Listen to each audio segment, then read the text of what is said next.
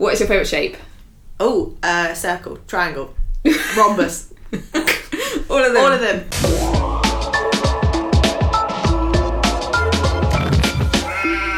Welcome to Astronaut to Zookeeper podcast. Um, I am the art teacher formerly known as Miss Willis, and I'm on a mission to catch up with former students to see what career paths they've taken and what advice they'd give their 14 year old self, all with the aim to open up the imagination for young people when it comes to life after school.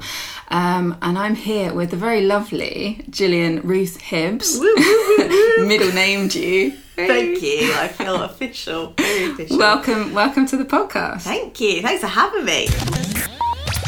Now, you are your official, I guess, job title, what we're going to talk to you about, but Yeah. we might talk a bit more about other things that you do, is a children's book author and illustrator. Correct. Correct. That sounds very cool. So, do we put that under the C of the A to Z's? Or is it under the A? Like, what do you want to be under? Um, I think I I, want to be. Yeah, maybe I for illustrator. Before we start talking Yeah. about what life as an illustrator and an author, um, I have been asking people what they wanted to be when they were five. Like, can you remember, Yes. like what what it was that you wanted to do? Well, funnily enough, we actually had a school assembly when I was in year two. Although that's slightly later. But anyway, around then. I was a young kid. Um, I mean, obviously, everyone at some point. My birthday is at the end of the year, is what I mean. Ah, but we had an you in. August? Yeah, I'm right at the end of August. Um, so we had to choose what we want to be, and we had to come dressed up as that as well. And I, because of my huge knowledge of the subject, wanted to be a jockey. Which is funny because I think I'd been on a horse maybe once as a teenager, did you? Uh, presumably, jockey had gone out the window. Yeah, it had. Moved to London. I mean, to be fair, I was in Birmingham before, so it wasn't a particularly horsey area either. So would so did you have when you were a teenager? Did you have an idea of what you wanted to be after school? What you wanted to do? no, not really, actually. And like, it made deciding courses really hard. So, like GCSEs and A levels. I knew I wanted to do something creative because I liked those subjects the best. But the way I worked it out really was like process of elimination. Like, I don't want to do that. I don't want to do that. Yeah. And what I really wanted to do for GCSE was like art, music, and drama. And my dad was like, uh, uh, uh. Which now I'm like, why? Because what makes them not legit? Anyway, uh, he was like, if you're gonna, you can do two of them, and then you have to do like a language or a humanity or something. So I did German, which was not a bad idea. Ended up doing Okay. A level. Um, Ah. yeah, Are you fluent in German? nine. Not that I know anyway. You could say anything. I mean, that was correct. I said That no. was. Yeah, no, I got that. It warms my heart to know that as your former art teacher that you've you've taken the art Yeah, route yeah, yeah. and you are now a children's book illustrator and author. I love it. Um, but if you had to describe what that actually means, so being an author and an illustrator for children's books to an alien life form, how, how would you describe what it is you actually do? Well, that's a good question. Um, I would say a, an illustrator and author is basically you create stories and pictures, so words and pictures Yeah. that are uh, for kids. this doesn't go well. Yeah, Yeah. um, yeah, like books. And it comes out in the physical thing of a book. Yeah, although like yeah, that's that's what I would say a children's illustrator and author does. However, you could also be doing things that aren't necessarily for like a whole, you don't necessarily have to be just doing a whole book. You could be doing a, Mm. an article that is for kids as well, that Okay. or like a cover or something like that. Okay. Yeah. Cool, yeah. cool. And and did you decide that you wanted specifically to uh, have your audience as children at a certain time, or were you just sort of like, ah, kind of like illustrating? I, I like Hmm. the idea of writing books for children, or Well, I so I did a degree in illustration, which is a thing. Yes, very specific. um, and during that, like, we got to experiment with lots of different things. And I think during that time, I found maybe a visual style, so a way that I liked creating work in a particular looking way, um, that was more suitable for kids. okay, But saying that, I don't I don't work entirely for kids. So I also do various other projects Um, so I've just finished some wedding invitations. Um, yeah, varied. So lot, lots of projects, but I'd say that um, mainly I've kind of the way that I use colour, which is quite bright, and the way that I draw people and um, things. Uh, it, the target audience that it suits probably best is young people. What is a common misconception about your job? So you're at a dinner party, of course, and you're telling people what you do. Um, what do people think you do? the funny thing is, people think that I actually physically make the books. Oh, really? As in, like, Like, source the paper, bind them together, and which would mean that I'd have to like produce a lot of physical Yeah. books. Um, so that is not the case. Um, and actually, I don't really do anything to do with the making of the books. Um, people can self-publish and if they are doing that then they could be more of a part of creating the physical books by mm-hmm. like ordering them online or something.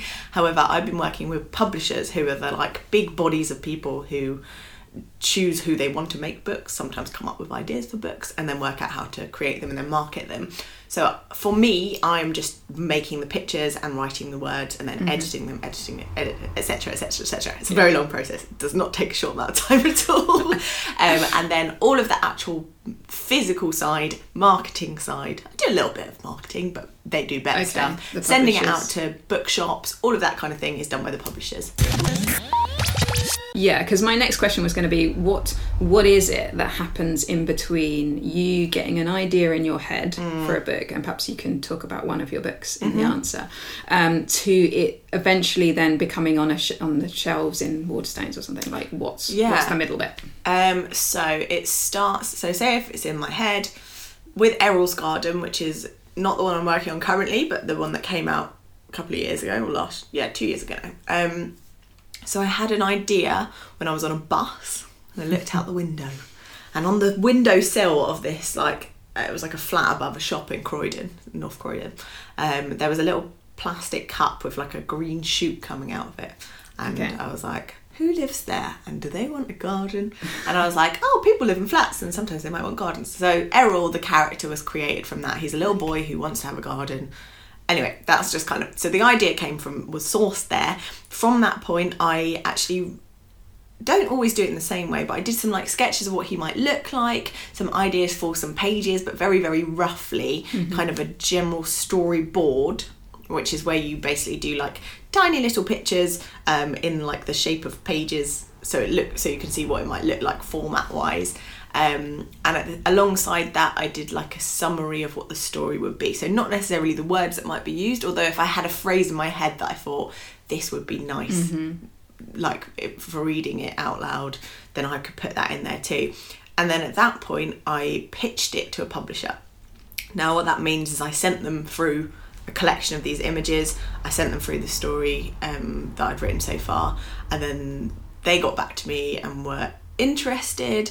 Um, we had some back and forth on how it might work uh, in terms of like whether it's difficult because this was like a story about a roof garden. So they were like we need to be very careful that we make it actually realistic like the plants that you have Okay. are too heavy blah blah blah this is like very Okay. specific Wow. but this was like surprisingly before the contract was signed i think but anyway eventually i signed a contract Because children's books are never unrealistic. I know, well, these people like they know what they're doing. Yeah, they're like very mm-hmm. into consistency. So actually, all the plants in the book are plants that you could grow on a roof, and I could name them all. Which is kind of cool because if a child If was a child reading this yeah. and they could say, "Oh, mum, can we get this?" Yeah. okay, I like. I mean, they're not actually named in the book, but if someone asked me, like, "What is this?" then I could say, "It's this type of plant." Don't ask me now because I can't remember. um, so yeah, then after that, you do more of a storyboard, so like more clear. You work out. So it's a thirty-two page picture book. So you do thirty-two little boxes, spreads um, of like a double page, and then you draw what that might look like. You keep doing that until you work out like how it should look. Then you do roughs, which are like bigger versions of those. Where the pictures is like slightly more detailed. Um, you think about again keeping on thinking about layout, where the text is going to go, um, and then when you've got them to the point where the publishers are like, yes, go ahead with it, that's when you do the painting. So it takes a very long time, and actually, the pictures at the end of it are probably one of the quickest things compared to everything else. Right. Now, with my publishers, they're like super good because they are really pro diversity and inclusion. So, um, actually with the book that I'm working on at the moment, not only have I got a disability advisor, I've also got an LGBTQ plus two advisors Oh, for that, Okay. so that that, um, that everything is like presented in a way that is accessible for children who are experiencing these different, Yeah. which is cool. That not every publisher is as specific as that. Yeah, no, that's good. yeah, and then they print the book, and then I launch the book, and then people sell it, and it's nice. And you get to see it on the shelves. Yeah, and actually, so funnily enough, Errol's Garden is being turned into a children's musical. Is it? Yeah. That's amazing. Uh, Is this an exclusive on the podcast? Eh, Well, it kind of is. I don't. I mean, that's mainly because I'm terrible at social media. But um, yeah, so it's premiering in White Rock Theatre Hastings in May, That's and then so it's going to be like doing like a mini tour. It's going to London. It's going to various other places. I don't know exactly where it's going yet. That's but yeah. brilliant. I didn't write this. This is a group called um, Golden Toad Theatre. Okay. But they to a show. approached you and Yeah, yeah. So it's cool. I haven't seen it yet. I'm really excited to find out like the songs and So you can go along and oh yeah, I'm the author. Yeah, that's that's my book. Your previous book, Tilly's Tilly's at home holiday. At home holiday, and there's uh, sort of I feel that there's a real kind of something sort of messages that you're kind of trying to to give throughout the book sort of like Hmm. it doesn't matter if you you you don't have to go to a like really expensive holiday Yeah, yeah, yeah. and, or what life's like for uh, for different kids in different yeah, and people, and also people who live in urban areas. Because I think a lot of the time, children's books are like, um, we live in this beautiful large detached house with some Yeah. trees and a pond nearby. Okay. But that's not everyone's like Yeah. reality. And actually, there's a lot of books that are already written for kids who, for that. If that is their reality, which is Mm-hmm. great, like cool, they more power to them. But like for kids who don't necessarily live in like a single occupancy building or don't necessarily have two parents or don't necessarily have a lot of money to Mm-hmm, go away places and are seeing other kids who do have these things or reading about kids that do have these things that's going to be really hard for them to relate so i want to be able to um, encourage them to be reading and living their best lives Yeah. Can you describe for me um, a moment when you were like, I have got the best job in the world? Um, I remember one day, like it, ne- it wasn't necessarily like a really great day generally, but I was um, doing some spec work, which means speculative work, which is basically like someone approaches you and says, we think we might want you to do this, but we're not entirely sure yet. So can you produce a small amount of it, and then we'll decide afterwards. Now it turned out the spec mm-hmm. work didn't go anywhere. they didn't want to do anything afterwards. But what I had to do is basically create some like fingerprint activities for kids, and I fingerprinted a really happy caterpillar, and I was like, as if I'm getting paid for this. like who else can say that? Um, so if I was to say the same sort of thing, but um, where you felt that oh, this is actually really tricky, and thinking about, oh, do you know what, might just jack it all in. Yeah, like, what, yeah, yeah. Any any difficulties? Yeah, I mean, motivation is one that is hard for people for creatives in general, just because, particularly when you're freelance, which is what I am, which means that you are you're working for yourself. So clients will approach you, so companies that want something, and then they'll say, "We'll pay you this if you do this," but like you don't have a salary, you don't have a monthly amount of money that's going into your bank account. You are getting money when you do the work at times, yeah. Um, so if you're not feeling motivated, if you're not feeling like you're having a day where you're you can produce good work, then it is the worst feeling. Like you end. up, I think also when you're when you're an artist, you're well probably the same with any job as well. But like your work is so tied to your yourself. like it's a really personal Mm-hmm. Yeah, thing, and like you're constantly judging yourself against others and also yourself. Old work that you produced you're always like is that the the best thing like was that can i ever do this again? Can i reproduce something this good again? Or was that it? Like has it run out? Has the waterfall stopped? Um and i think that that is something that i struggle with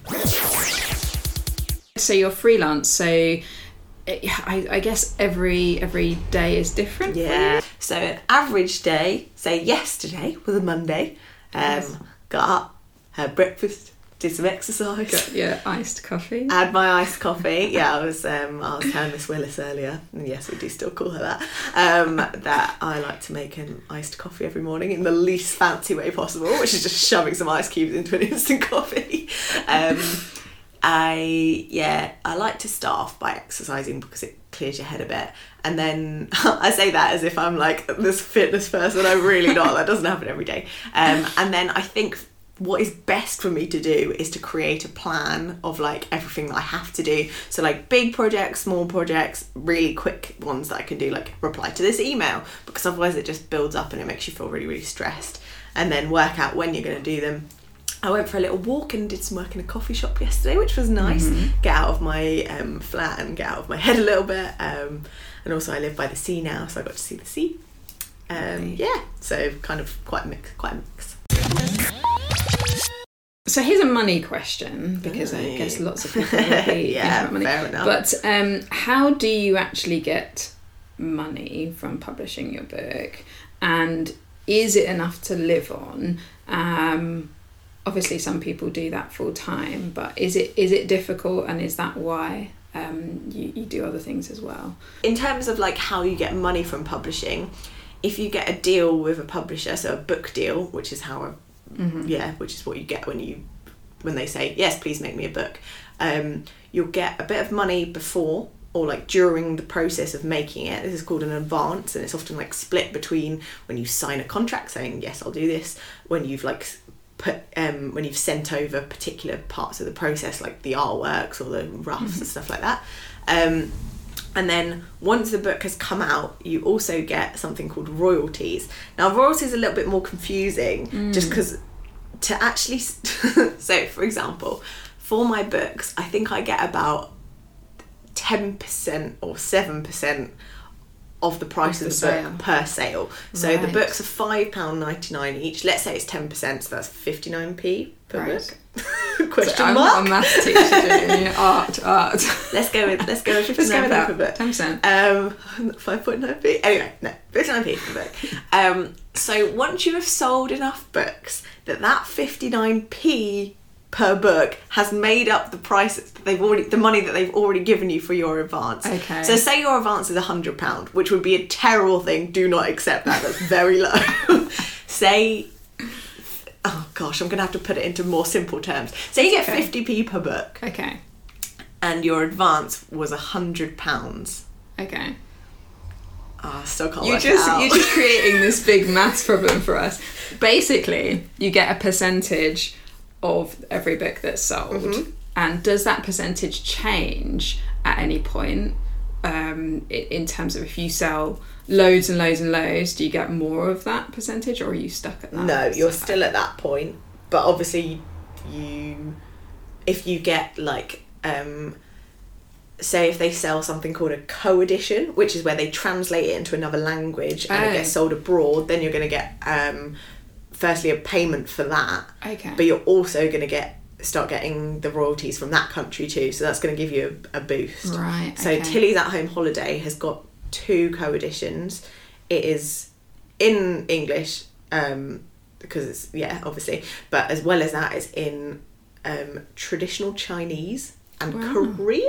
I think. Wow. So yeah, so that's in like a few languages, and obviously that's given my royalty money a bit of a boost as well. Got it. Um, and then obviously, if you then sell like rights to a TV show or a musical, Right. then you're going to get like a percentage of their ticket sales as well. So I'm now going to get a percentage of the ticket sales I of the see. Errol's Garden show, So once you've written a book and, and it gets published, it, it can lead to other things. which is that- great because your work is done. You literally don't have to do anything else at this and point, it comes in, it yeah. just happens, Ah. which is cool. What advice would you give your 14 year old self? Okay, uh, first I would say don't panic because you don't need to decide this right now. Okay. Like there's plenty of time. and also like you're going to change a lot in the next few years. Mm-hmm. Um and I don't mean that as in like in a discouraging way, as in like the things that you're into might change and that could really enhance what you're doing. And then like keep making things as much as you can. And if you feel like you get stuck at some point, try a different form of making. If you're Okay. drawing a bit and then you're like, I can't draw anymore, hum a tune. Maybe not. Bake a cake. I don't know. Like Yeah. go for a, go for a walk, do a dance, Yeah. and then maybe it'll help you in a different aspect. And then in the future, like do an art foundation. They're great. But if you don't want to, that's fine too. You can be a children's book illustrator with no qualifications whatsoever. Have a good idea and stick with it. So it's it's really about the the imagination and the ideas. Ah, and- yeah, yeah. and Like just- you just want to do something that someone else hasn't done, and if you feel Mm. like your mind is too big for your head, then that's good stuff. So quick fire round. Uh, what app couldn't you be without? Oh, uh, WhatsApp. Most boring of all. The clock app. The clock app. So I know what time it is at all times. Um, if you weren't a children's book illustrator and author, what would you be? Um, a musical theatre actor, if only. What is your favourite shape? oh, uh, circle, triangle, rhombus. All of them. all of them. All of them. Stacked on top. Words or pictures? Uh, yes. Yes. yes, thank you. Good answer. Um, baked beans or marmite? Um, I can't eat baked beans because they. Um, I'm like a, I'm like intolerant. No, they're intolerant to me. They're intolerant to you. But like, okay, I guess Marmite then. But I don't really like it. Twiglets. Quick fire.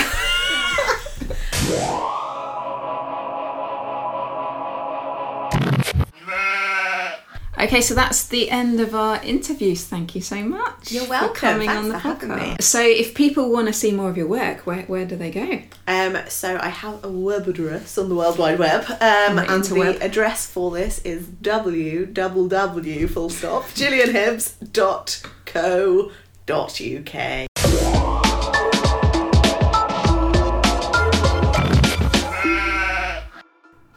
Well, that was fun. Thank you so much, Gillian, for joining me on the podcast and for telling us what life is like as a children's book author and illustrator.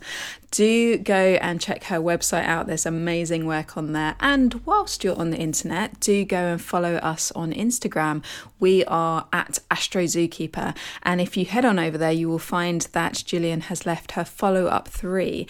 And these are three pieces of advice for anybody interested in pursuing this career. And of course, thank you to you for listening.